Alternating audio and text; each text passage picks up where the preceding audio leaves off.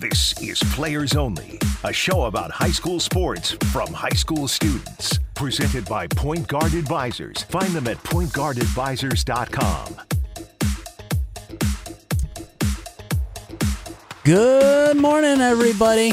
It is Sunday, May 1st, the first Sunday of May. Mm-hmm. It has finally arrived. Although, if I have to admit, the temperature outside, 34 degrees, and there's a frost advisory in effect. Ugh. It could be better. Yeah, it really could be better. But at least the high today is supposed to be near like 70. So pretty good, pretty good uh, weather for today, at least in terms of Central New York standards. But welcome to Players Only, presented by Point Guard Advisors on ESPN Radio Syracuse, 97.7 FM, 100.1 FM, 1200 AM, 1440 AM. You can also catch us on ESPNSyracuse.com, uh, as well as wherever you get your podcasts. So just type in your search bar wherever you get your podcasts. Look for ESPN Syracuse and then search for the latest Players Only episode. Uh, you should be able to find that pretty easily. That was the good news that I mentioned this morning. Um, the fact that it's the first Sunday of May. Um, but the bad news is we only have three shows left. Yep. right towards the end of the Yeah. season. Yep, right. Uh, the, we're going until the weekend before Memorial Day weekend, which May 22nd, by the way, is our last show uh, for at least this year. Yep.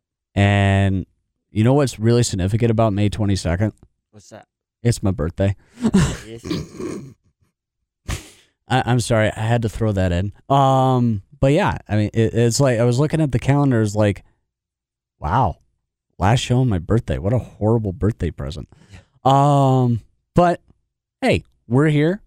That's still three weeks away. Yep. Um, so let's get right to it. So let's talk. Let's talk baseball, uh, high school baseball in particular. Um, we got ourselves a great show for you today. By the way, um, we'll ex- I'll explain more later. But let's talk uh, baseball, and we start with uh, a pretty good game uh, between Solvay and Homer. And uh, Solvay ends up winning this one three to one uh, in a really great game. Uh, if you look, it, it was it was tight throughout. Solvay was three runs, five hits, one error. Homer was one run off nine hits. Yep. And one error. So Homer was hitting the ball. They just weren't getting the runs across the plate. Across the plate. Um, in terms of Solvay batting, um, Samuel Gonzalez was one for three, had an RBI um, off a single. Uh, Daniel Mor- Mrowinski was one for one, uh, 0 for one, I should say. Did score a run. Uh, Jonathan Gonzalez Perez, two for three on the day with two singles. Uh, didn't drive in a run. I mean, the two runs that were scored, well, the three runs that were scored, Zachary Balduzzi scored two of them, and then Samuel Gonzalez scored uh, the other one. Um, uh, Homer, the only run that was scored was was driven in by Bra- Braden Marsh. Uh, that was the only run that was scored there. But you look at the pitching. Solvay starting pitcher Dan Morinsky. Seven innings, nine hits, one run, two walks, three Ks. Gave up a home run. Or get, uh, hit a batter, I should say. Um, not bad. You know, again, a, a pitching one run ball. Yep. Over seven innings. That's that's not bad at all. Yeah, a complete game right there. That's all you need out of a pitcher. If he can do that on a consistent basis, that's all you're going to need out of a guy who's starting off the game for you. Uh, on the other side, Homer, uh, Mitchell Earl pitched five innings, ended up getting the loss. Uh, gave up four hits, two runs, two earned. Uh, walked three, but struck out ten. He had another great, great pitching, a great pitching performance by by Mitchell, but unfortunately, he didn't have a lot of the run support. Yeah, I mean, it's just Homer couldn't generate enough offense, and really, I just think they couldn't generate momentum. As as you mentioned, they out hit Solvay in this one, so it wasn't that they couldn't get the hits; they just couldn't get them in the same inning. It seemed like, and it got to the point where you get the guys on base, but you can't drive them in, and that's where you lose games where you should win them. And Homer's one of the best teams in the section. They should be competing up there once we get to playoff time, they'll be up there for the best teams in the section. But these are the games where you need to beat teams. I mean, Solvay is a great team, and I think they showed that uh, with their pitching and their hitting ability, Solvay proved to be the better team in this one. Mm. But I'm really looking at an improvement from Homer down the stretch to get better about getting that momentum going, scoring those runs rather than just getting hits but not getting the runs in. Yeah, strong pitching will carry you far. Yep. And, and great defense as well. But if if you can't score runs, you won't be able to win games. Mhm. And that's what I think Homer learned in this one. Yeah, they got nine hits on the board, but you couldn't put a, a uh, only you only put one run in through. So that means they were leaving a ton of guys on base. Yep. And if you leave a ton of guys on base, you're not going to score runs. I mean, Solvay is a really good team. You see guys like John Gonzalez, Sam Gonzalez, Anthony Berry, and Jordan Dipple. That's four really good players right there.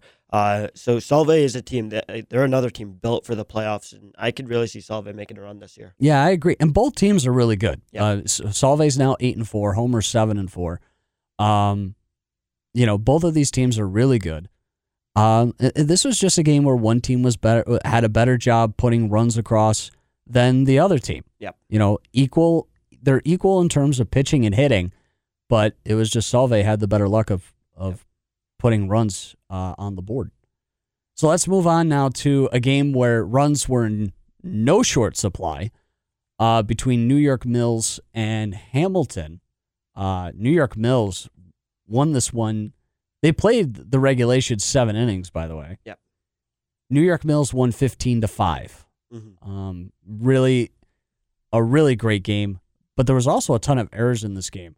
Uh, and I'll explain why here as I as I run down the line score for you. New York Mills 15 runs on 14 hits, four errors. Mhm. Hamilton, five runs, six hits, four errors. Okay. So eight errors combined between the two teams. Um, that's not good. But then you're like, well, wait a minute. Why did New York Mills win 15 to 5? Well, it was due to some really good hitting. Ryan uh, Comic, two for four on the day, two RBIs, a single and a double. Timothy Lavier, two for five on the day. He had two singles. Um, two for three, Ty Albright. He had two singles as well, also driven in a run. You know, uh, and then I, I guess the coup d'etat here, Logan Copperwheat, three for four on the day, four RBIs and three singles. New York Mills just came out and hit. Copperwheat's proven to be one of the best players in Class D. He's been on fire, especially when it comes to his hitting. He he's just he's the X factor of this New York Mills team. They rely on him to bring a lot of the hitting power, and I mean he brought it today or in that game. Yeah, he sure did. And and the pitching wise, okay, pitching wise, Leo Cruz ended up getting the win for New York Mills. He had uh, pitched four innings, two hits, a run which was earned, five walked five, struck out eight. The eight strikeouts. That's an impressive total right there, That's- especially that's- in four innings. Yeah, that's a, in four innings of work, and you get the win after walking five guys. Yeah. I mean, he did better than Carlos Hernandez last night for the Kansas City Royals. I'll tell you that. Um, sorry, there was a little bit of a dig there. Um, but that being said, Hamilton didn't do that bad either. It was just they ran into a red hot New York Mills team. Yep. You know, five runs off six hits, and you- know what killed them? It was the errors. Yep. You know, if you keep making errors like that, I mean, both teams made four errors in this game, but four errors. If you commit four errors, you're not going to win. Yeah, I mean, hands down. The thing is, early in the game, it seemed like uh, Luke Jackson, their starting pitcher, got a little rocked. Uh, he allowed six earned runs in just over an inning pitched, and so it, once it got to that, it seemed like they lost focus. You look at their guy who came up next in Zach LaFrance. He pitched nearly three innings and only had two earned runs, yet they scored six uh, runs in that third inning. That just goes to show you how once they got down early, they started committing those errors, those mental mistakes, and they lost focus of where they Mhm. were at. And that's why they had to rotate through four pitchers because all those errors made so many earned runs possible, and that really just destroyed Hamilton's chances of maybe making a comeback. They lost focus of what they were after. Yeah, it was 12 to 1 after 3 innings. Yeah. It was not even close by that point. And I was I was surprised they didn't do the 10 run rule right away. I don't know if they still have it, but you know, again, it was 12-1 after 3. Um, luckily, Hamilton ended up scoring 4 runs in the 5th and 6th inning combined. Um, to at least, you know, make it look a little bit more interesting. But, you know, again, a 10 a 10 run loss. Now, granted, Hamilton's 3 and 3 on the year. Yeah, they are a solid team. They are a solid team. And they just ran into a red hot New York Mills team that just their bats were on fire Mhm. on Friday. And there's really not much you can do. You just hold on tight and you know, maybe you catch a break, maybe make it close, but you know, again, 6 in the second, 6 in the third. By that point, game's over. One player on Hamilton who did have a great game in the losing effort was Colby Campbell. Uh, he went three for four on the night with three RBIs, two double or two singles and a double. That's pretty much as good of a performance as you're going to get out of Mhm. a single player. So he he did his best to keep it close, but ended up just not being enough. Yeah. And, you know, again, lose by 10, you know, again, you commit four errors in the game, you're not going to win much. Yeah. Finally, our last look in our top three from this past weekend. This is a big one. Pulaski came into this their game with Tully unbeaten Yep. at 5 and 0. And Tully was uh, 2 and 4 on the year. Nothing wasn't, you know, wasn't really looking good, but Tully played a fantastic game on Saturday, yesterday, and won 8 to 5 over the previously unbeaten uh, Blue Devils of Pulaski. Eight runs, 11 hits, no errors for Tully. Uh, for Pulaski, five runs, eight hits, two errors. Um, nothing in terms of batting to look at for Pulaski, which eh, or same thing with pitching. But if you look at Tully's hitting, the, your top two batters each go two for three on the day. Yep.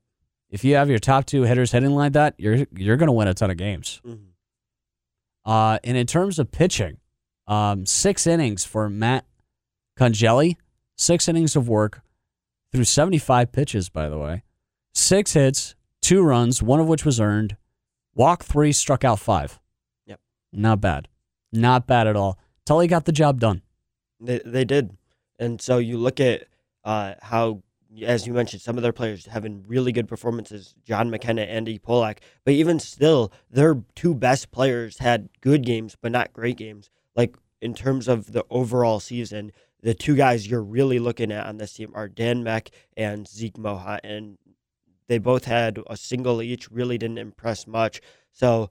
Uh, this is a game that shows how Tully can win even when their two best players aren't clicking uh, as well as they normally are. On the season, Mech has 10 runs and 7 hits, Moha 8 runs, 11 hits. So these are two guys where they bring that every night. And even on the nights where they don't bring it, they can still beat a team like Pulaski, who, as you mentioned, undefeated going into this game. A real comeback win for Tully. It seemed like they needed it after a couple losses. I mean, so um, they had that loss against Bishop Ludden, thirteen to zero, the day before this game against Pulaski. So I mean, that's what you need out of a team that was two and four, bounce back win. Now you're looking to get wins over Cato Meridian tomorrow. That getting those couple wins that will really turn the season around for them. Yeah, and we're, and we're approaching uh, essentially now. This is like the almost the last week. Well, actually, no, no, I think we no, no. There's, I think two we, I think we got another two weeks left of regular season games. I think you're right.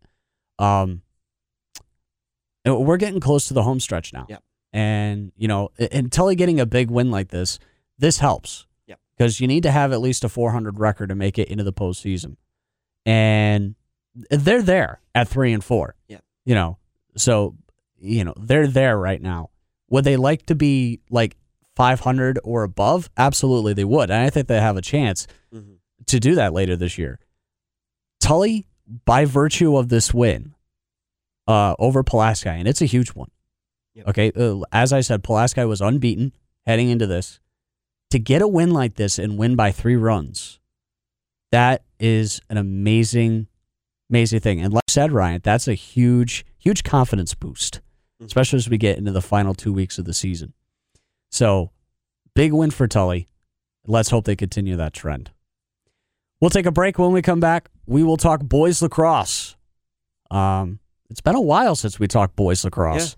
Um, so we got to get right back into the swing of things there. So we'll talk lacrosse next here on Players Only, presented by Point Guard Advisors on ESPN Radio Syracuse 97.7 and 100.1. is Players Only, a show about high school sports from high school students. Presented by Point Guard Advisors. Find them at pointguardadvisors.com. And we're back. Just like I promised. We're back. Um, let's talk boys lacrosse now here on Players Only, presented by Point Guard Advisors on ESPN Radio Syracuse 97.7, 100.1. And we start off with a game that really should not have ended as close as it did. Um, this is a game that took place Thursday night, a 7 o'clock showdown underneath the lights. And ESM entering the game 7 and 2, taking on Auburn, who is 6 and 4 heading into this. And for the first half, it didn't look close. Mhm. Oh, you know, it was 10, actually, it was 10 4. 10 4 ESM at the break, at the half. ESM, the Spartans get hold, held to two goals the remainder of the way, and yet still win by one. 12 to 11 was the final. Auburn scored seven goals in the second half, but came one goal short. Uh, and you look at some of the scoring on here. Uh, Evan de Bourgeois, four goals, no assists. Same thing with Jackson Palum, four goals, no assists on the day. Um, Trey Jones had two goals and two assists. Eric McCurt had the remaining two goals and one assist as well. So a lot of goals were unassisted. It's kind of Yeah. surprising. Um, in terms of uh, goalies, Luke James, uh, 11 saves, allowed 11 goals. So an even 500, uh, even 50% save percentage. For Auburn, um, balanced scoring everywhere. Zach Crosby, three goals, two assists. Same thing with Christian Hogan. Uh, Maddox Gorney had two goals and an assist as well.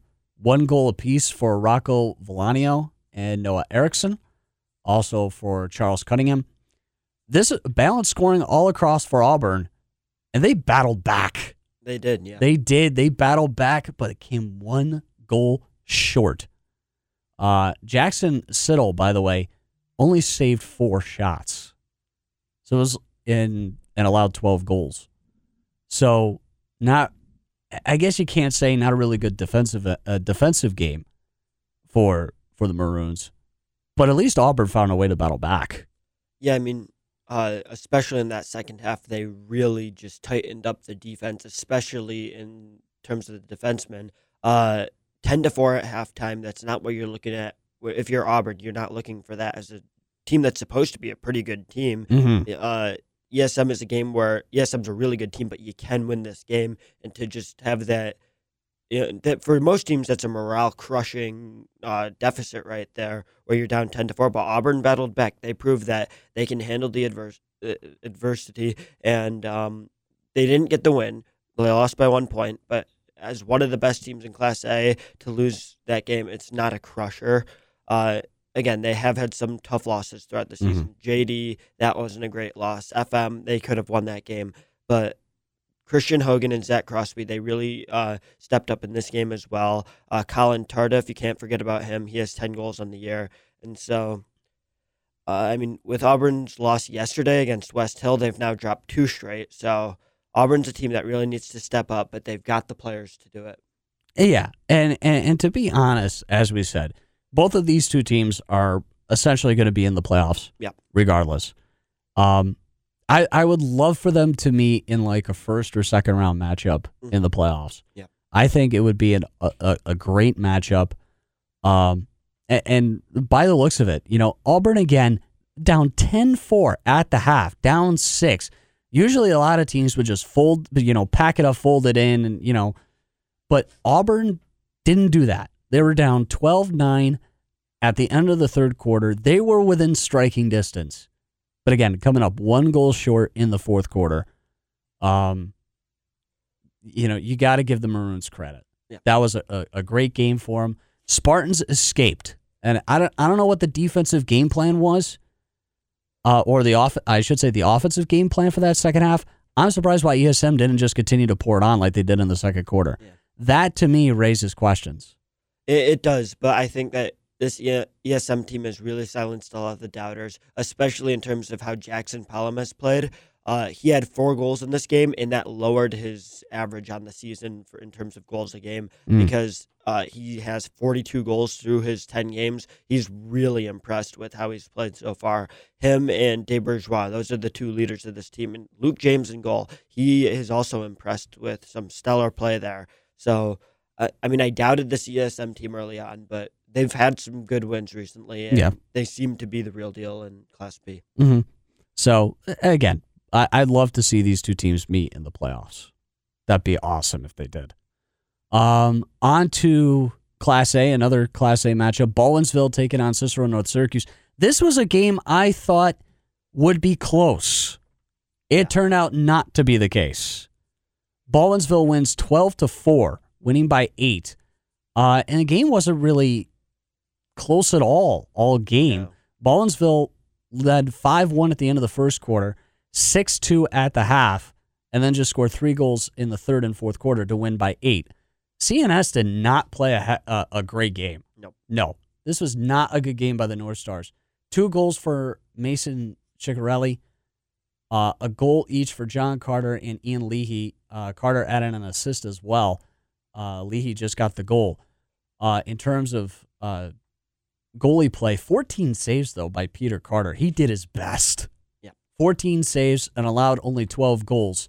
That's not bad. You know, your your goalie was red hot. Is just that the offense just couldn't generate anything. Yep. For the North Stars. Beeville, on the other hand, had a great day. Carson Dill, three goals, one assist on the day for him. Keegan Lynch had two goals and an assist. Trey Ordway, two goals, two assists for four points, leading the way. In terms of goalie play, Baldwinsville played two of them. Nicholas Carey, eight saves, allowed two goals. Mason Clark, five saves, allowed two goals. 13 saves combined between the two. So I don't know about you, but I think Baldwinsville is the cream of the crop at Class A. Cicero North Syracuse was just trying desperately to hang on in that game Friday night. Not only are the they the best team in Class A, they're probably the best team in the section. Just looking at how they've done this season, they didn't have a loss until yesterday when they finally picked up their first losses of the season against Victor of Section Five. So, I mean, this Baldwinsville team is unstoppable in terms of in section play. Especially, want who impressed me this game? Carson Dill. He led the team in scoring with a hat trick, and uh, just he's been so impressive this season. This is his fourth game of the season with three goals. He's really just been one of the dominant players on this team, as well as Keegan Lynch. Uh, he's probably the leader of this team, 23 goals, 23 assists, and Trey Ordway, also a really good player. So uh, Beeville has the talent to, and I think if I had to pick a winner right now of Class A, they'd be my pick. It this game really showed how there's tiers in Class A, and Beeville's on the first tier, and CNS isn't on that first tier yet. Yeah, and also to look at Carson Dill, just looking at his totals, he is a junior this year, by the way. Last year, he played as a sophomore. Six goals, five assists on the year. This year, he has more than tripled his output in lot of terms of games left. goals, and there's still plenty of games left to play. You know, 19 goals on the year this year, six assists. This kid, you know, and as you said, four goals, four goals of well, four I should say four games with three goals. Yep. That's amazing in of itself. You know, Ballins. You know what? I totally agree with you. Baldwinsville, if there were tiers, like you said, Beeville's on the top tier, CNS is on the second tier. But I think there's going to be one team, though, that Baldwinsville beat earlier this year that might throw a thorn into their plans for a Section 3 Class A title. That team, Liverpool. Yeah. The Um, only team even comparable in terms of record on the season. Right. And, you know, Beeville beat Liverpool earlier this year. That being said, though, if Baldwinsville and Liverpool played in a rematch, it, would wouldn't shock close. me. It wouldn't shock me if Liverpool won. Yeah. It would not shock me at all. But that's something to keep an eye on later on down the road. Finally, real quick, uh, two teams battled each other on Saturday morning, yesterday morning, and Fayetteville Manlius versus JD, two teams really struggling this year. But FM wins this one 12 to 8 uh, in a game, you know, it was tight in the first quarter, 2 1 FM at the end of one. JD actually had the lead at the half, 6 4. Mm-hmm. But then five goals in the third by the Hornets, and then just then three more in the fourth quarter put everything away. 12 to 8 was the final. In terms of FM, boy, did they share the ball.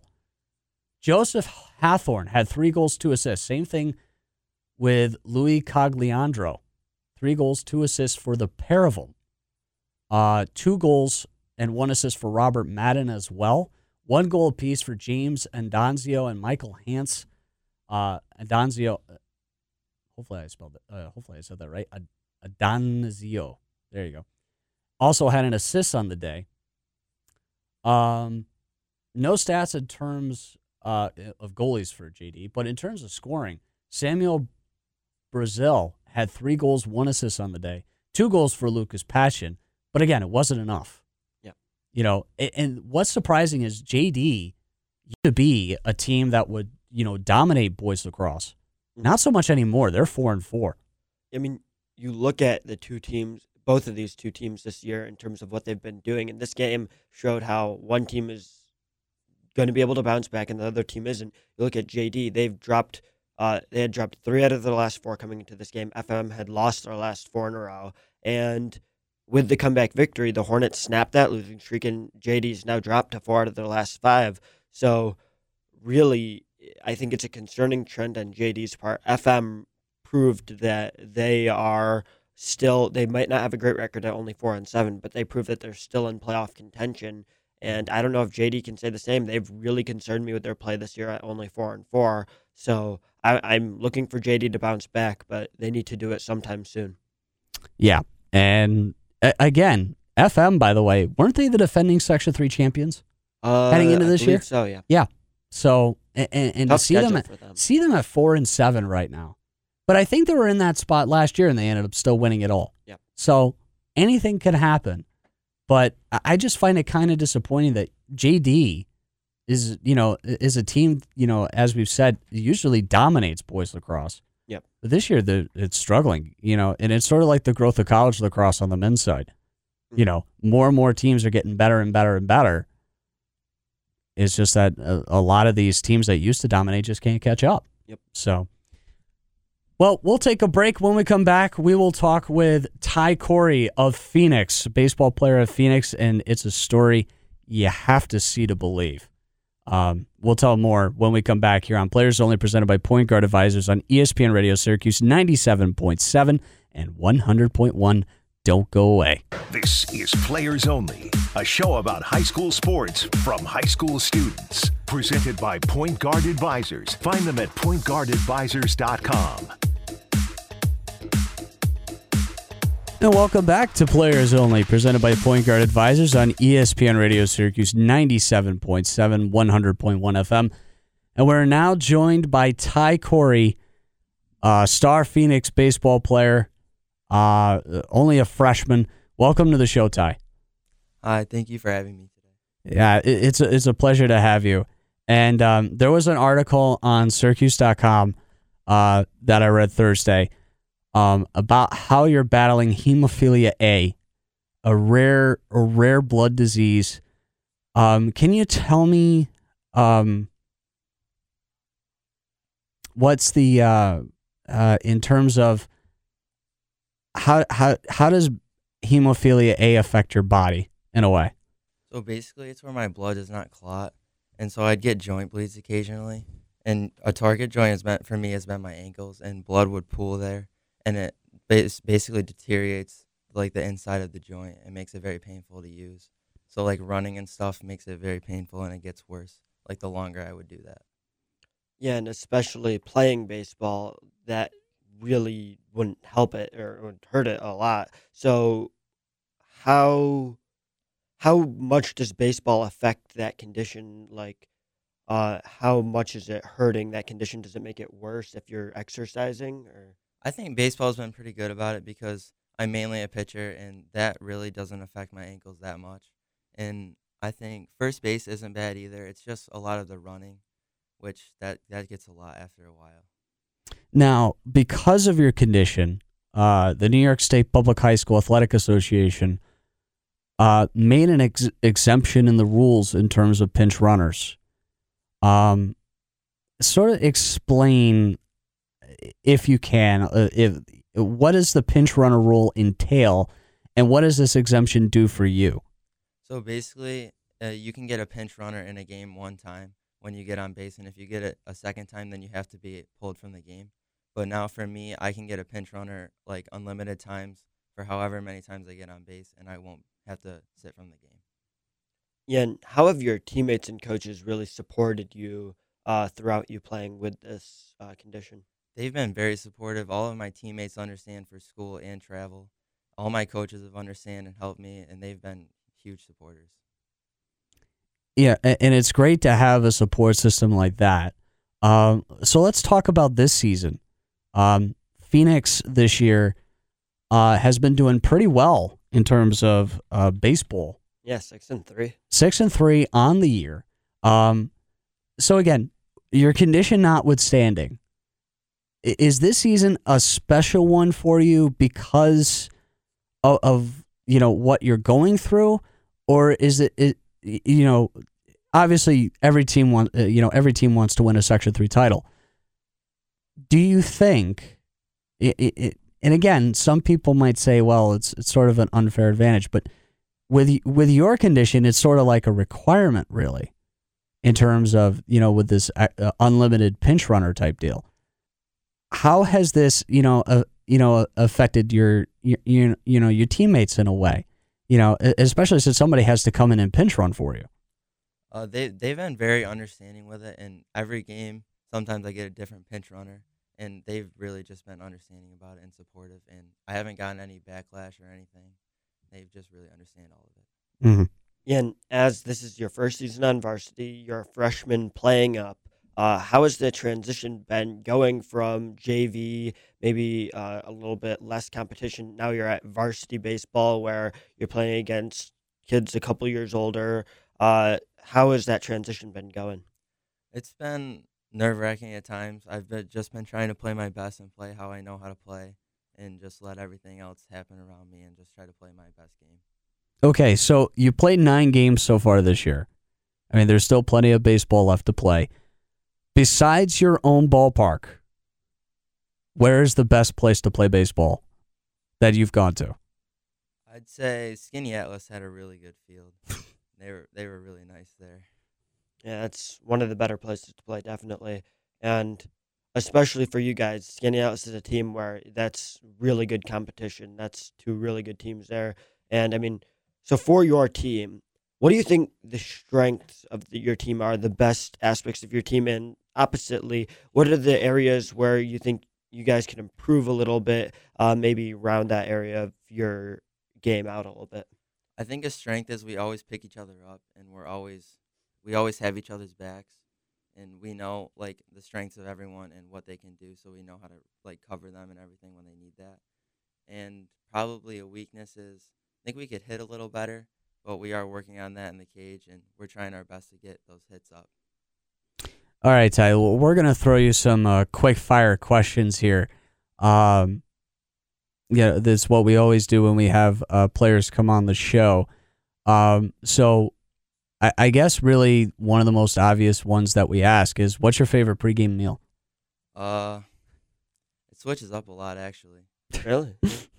uh, usually before after school I don't have anything before games. Maybe a granola bar, but in the mornings definitely like waffles or like a bunch of eggs and some waffles, like, sausage. Yeah. yeah. Lots of waffles. That's always a good one. Uh, favorite pregame music you listen to? Country music, older country music. Really? Yeah. Okay, that that's is a that's a new one. I like that. That's good. My fiance likes country music. Um, just throwing that out there. Hi, Rachel. Just in case if you're listening. Um, let's see what else we got. Favorite color? Blue. Blue. Hmm. Not bad for a team that wears black and orange. um, uh, do you have a favorite baseball team? The Yankees. Nice. Thank you. Go Yankees. Favorite Yankees player of all time? Gerrit Cole. I really like Gerrit Cole. Ah, he pitched a gem yesterday. yeah, he did. Yeah, he did six innings of shutout ball. Um, let's see what else we got. Um, okay, so along with Yankee Stadium, I hate asking this question because I've never been. Have you ever been to Yankee Stadium? I have not. Thank you. we had, I think, I think we had, I can't remember who we had, but we, I think we asked him like the same question, and he said he liked the Yankees, and, and he said he's been to Yankee Stadium, and I was just like, ugh.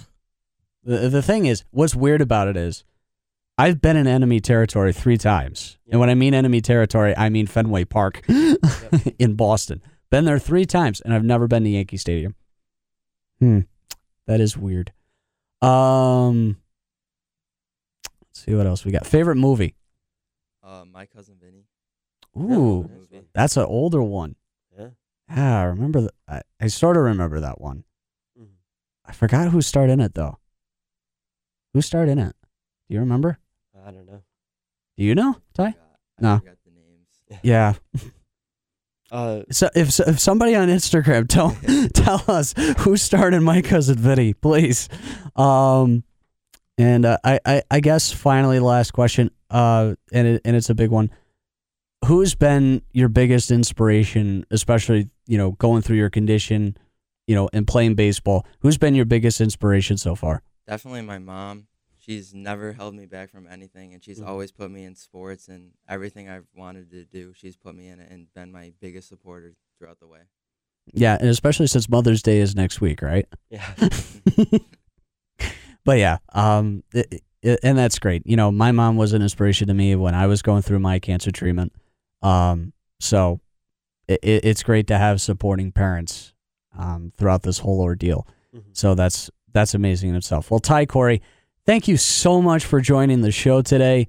Um, it's been a blast. Uh, hopefully everything still goes well um, throughout the course of uh, the course of your young life battling hemophilia A.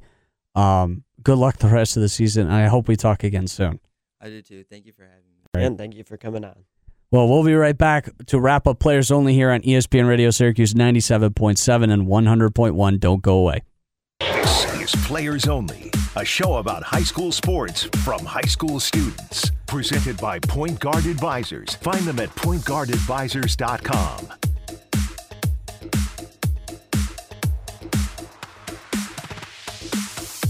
And we're back on Players Only, presented by Point Guard Advisors on ESPN Radio Syracuse 97.7, 100.1.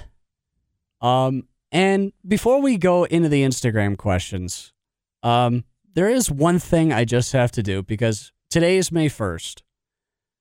But three days later, probably it's it's an unofficial holiday, but I'm sorry y- you're you can't have you know the week leading up to this without playing this.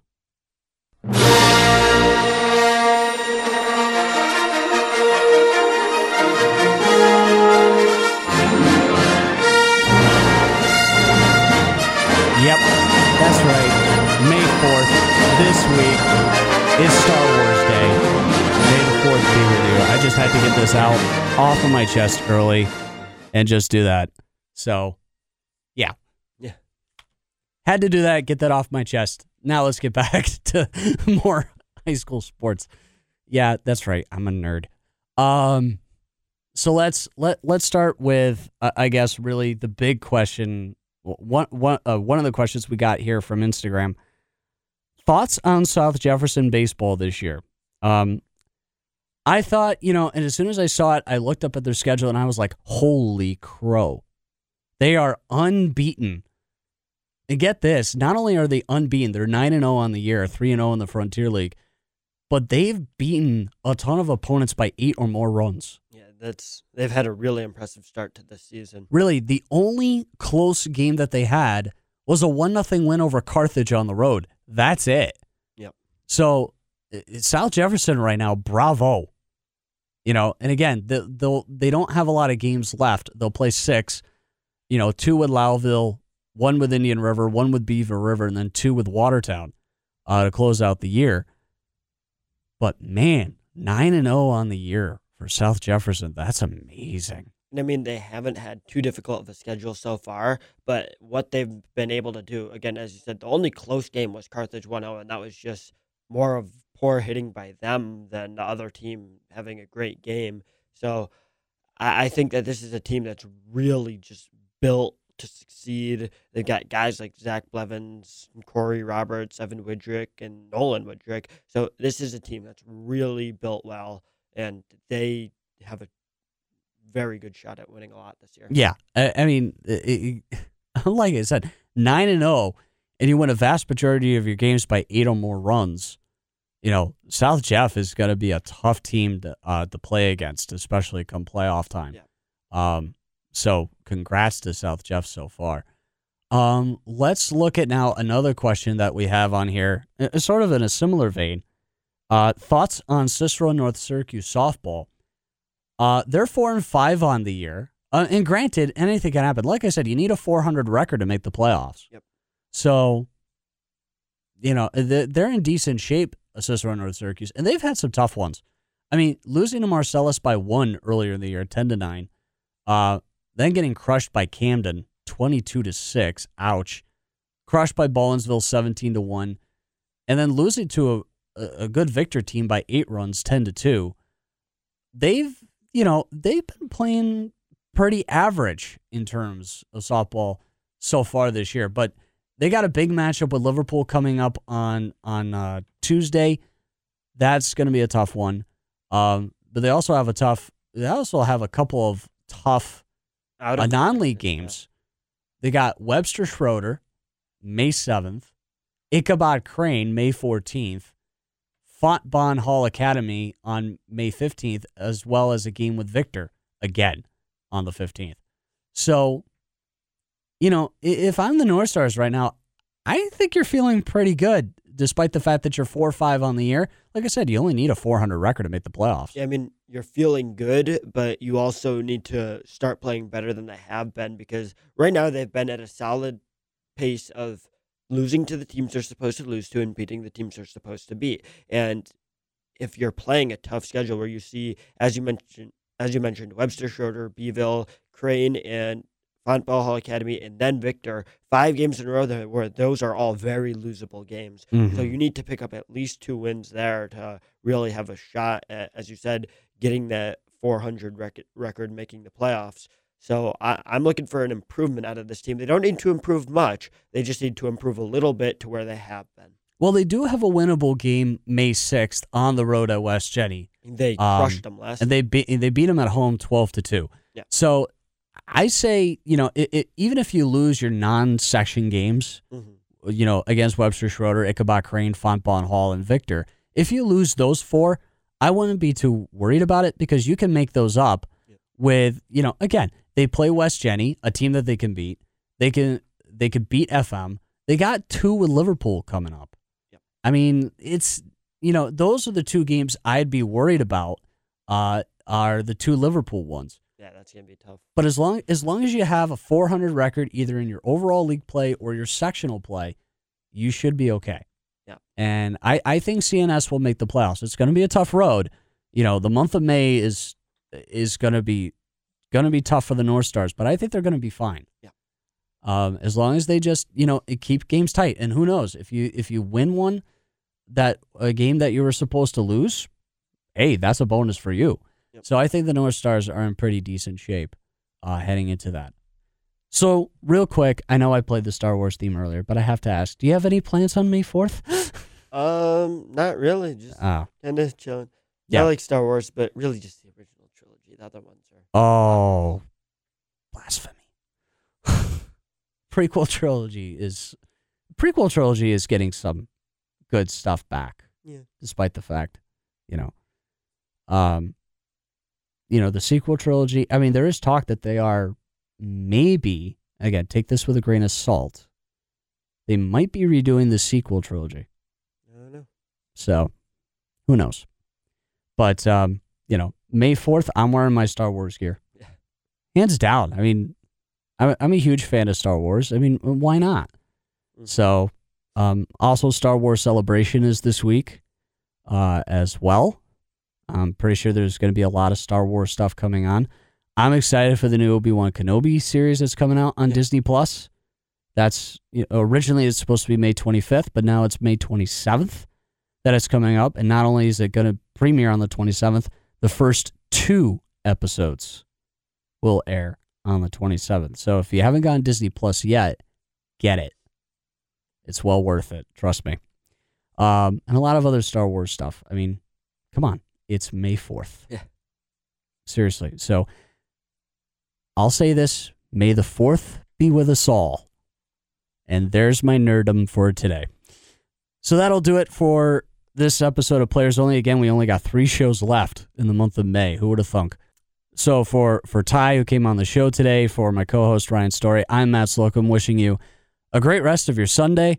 Uh, we'll talk to you next week, and next week is Mother's Day. Yep. So, yeah, we'll have a special show for um, all you mothers out there as well. So, until then, see you next time on Players Only, presented by Point Guard Advisors on ESPN Radio Syracuse 97.7, 100.1. Have a great rest of your day.